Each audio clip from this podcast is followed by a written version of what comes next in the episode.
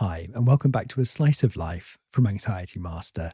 My name is Dominic Decker, a teacher, registered therapist, and your support behind Anxiety Master for a strong and confident life. Today, we're talking about how you can strengthen a sense of self acceptance. This is to embrace all the parts of who you are. Now, healthy self acceptance is at the heart of solid self esteem.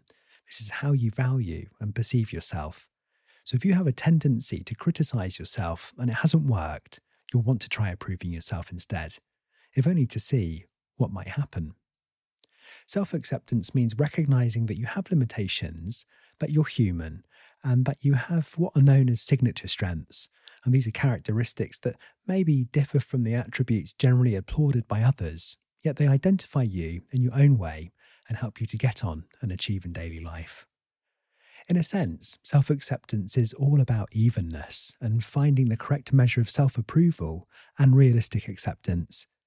And this idea of balance is essential because in today's fast paced world, external validation often takes priority over inner peace. We're constantly encouraged to buy stuff because we're worth it. And at the same time, we're bombarded with images of perfection to play on our insecurities and prevent us from accepting ourselves just as we are.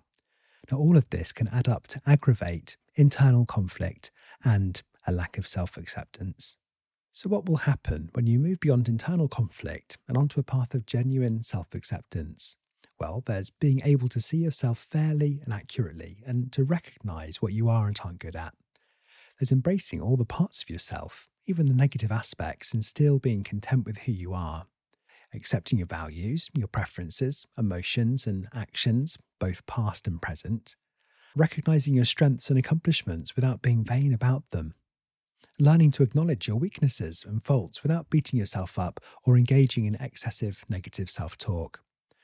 Now, that all sounds really good and worth pursuing. I hope you'll agree.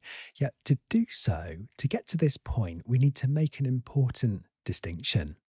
So here, it's, it's worth defining the difference between acceptance and approval. Because there's this common idea that we should love ourselves unconditionally. I mean, perhaps you've come across this uh, idea before. You know, in every in every way, and every day, I'm getting better and better. And there's a whole load of different statements out there that kind of have the same intention and concept behind them. Yet, while they're well-meaning, it's a little bit of a confusing notion because while you should always aim to accept yourself, you shouldn't always approve of yourself. Instead, your self approval has to be conditional, whether it's directed towards yourself or others. Well, self approval can really only come about as a byproduct of both striving to live up to your own standards of behaviour and being reasonably tolerant and accepting of your humanness. So, for example, let's say you don't pass a test at college or an interview for a new job doesn't go as you'd like. So, while you might accept that you could have prepared better, you don't need to approve of your lack of preparation. And if you do, you'll have no reason or motivation to improve your approach for next time. So, this idea that we should love ourselves whatever we do isn't quite right. And besides, it kind of feels out of step to many of us. It intuitively feels a little bit wrong. You know, and what's more, unrealistic self approval, it causes problems. And to illustrate, we can consider some popular self affirmations that commonly go hand in hand with the idea of self love and self acceptance.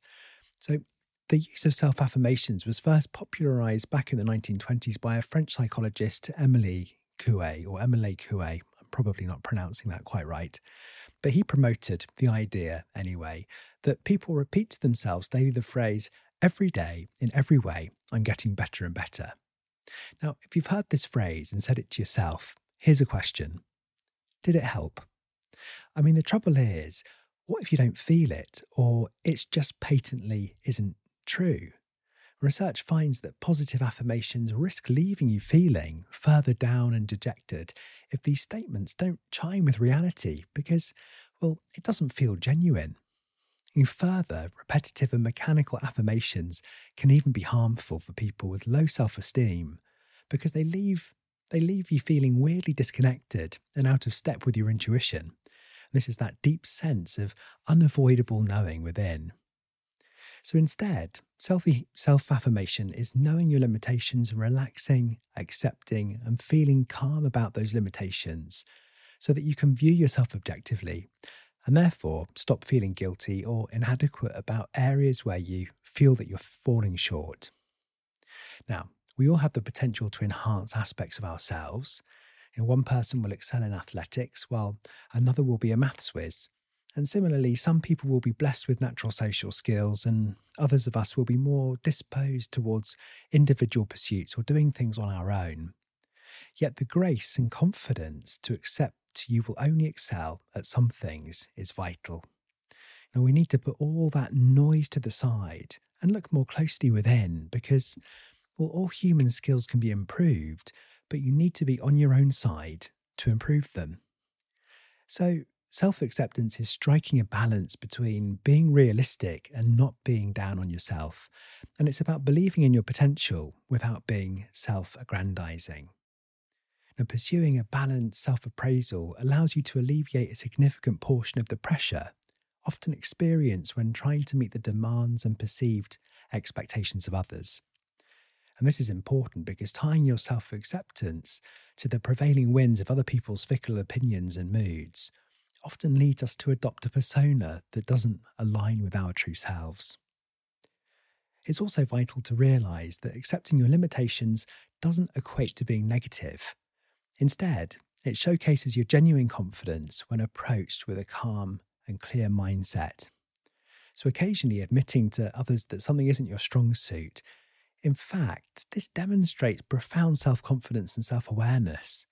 And this can prevail in various ways. For instance, how you embrace your unique background, maybe your accent or culture, and harness these characteristics and differences of part of what make you who you are. That brings to mind a head teacher I used to work with in London. Now, she was one of the most inspiring women I've ever met. And I remember what made her so effective in her role. Not only was she excellent at what she did, but she was also excellent at getting the right people around her.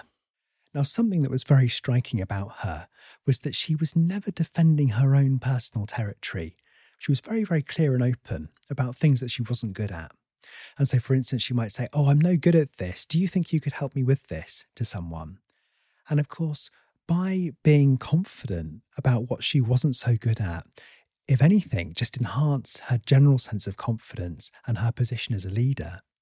Because what this did was it opened up a space for other people to come in and utilize themselves to play their own strong suits in support of whatever it was that needed doing.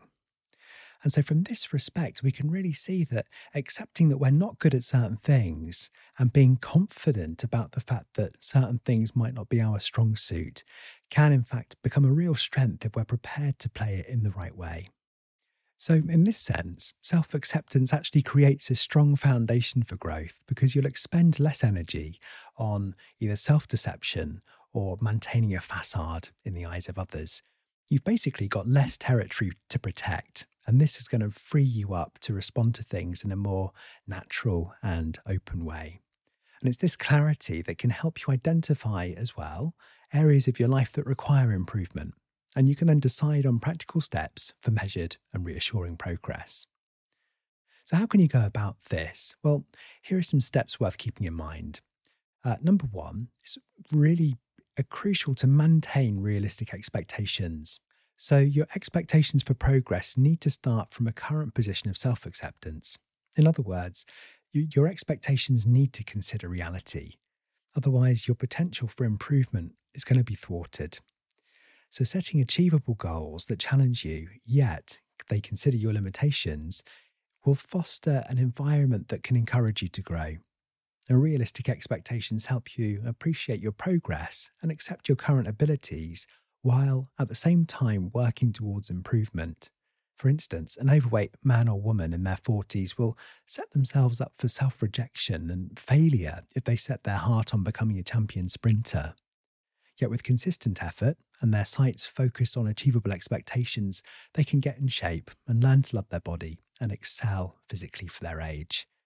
And the difference is that real progress starts from a position of self acceptance and not trying to be something that you're not. This brings us on to the next point, which is to stop comparing yourself to other people.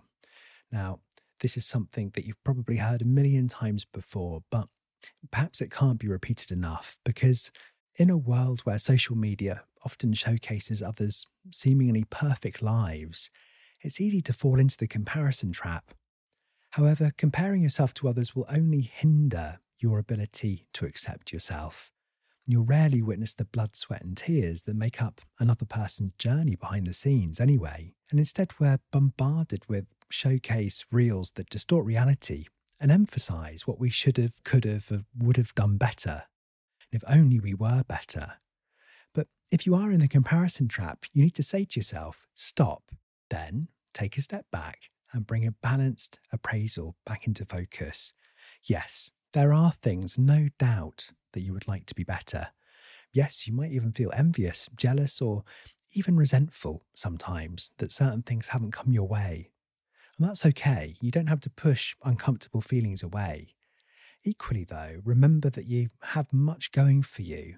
For the sake of balance, it's important to remember all of your own efforts and the fact that you have a range of qualities which, in the moment of comparison, you're probably completely overlooking. And so, when you bring your focus back to yourself and that acceptance of who you are, you can then continue to move in a positive direction with steady and consistent efforts. Now, to do this, you need to really focus on your strengths. This is our next point because we all have strengths, limitations, and areas for improvement, and we should keep a broad and measured overview of each. I mean, it's good to be mindful of your limitations, and at the same time, focusing on your strengths will help you foster a sense of self worth and self acceptance. So identify and use your skills to your advantage, remembering that it's okay not to excel in every area of life. Accepting your strengths and weaknesses promotes a balanced and healthy self image. So it also means that events in life have a greater prospect of working out well. And when success arrives, you need to remember something important, and that's this to register when you do well and don't, whatever you do, downplay your successes.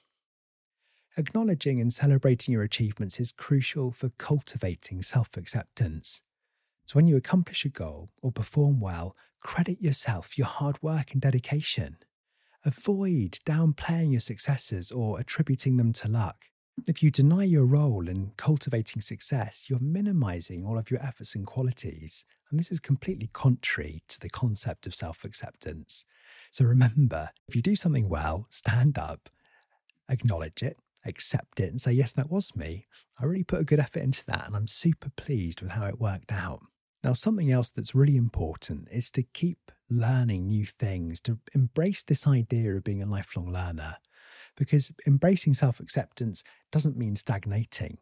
It doesn't mean that you can stop growing and say, well, this is just who I am. I mean, conversely, it actually means allowing yourself every opportunity to continue to grow and expand because continuously learning new things and stepping out of your comfort zone fosters a sense of accomplishment. And this helps you to experience your potential.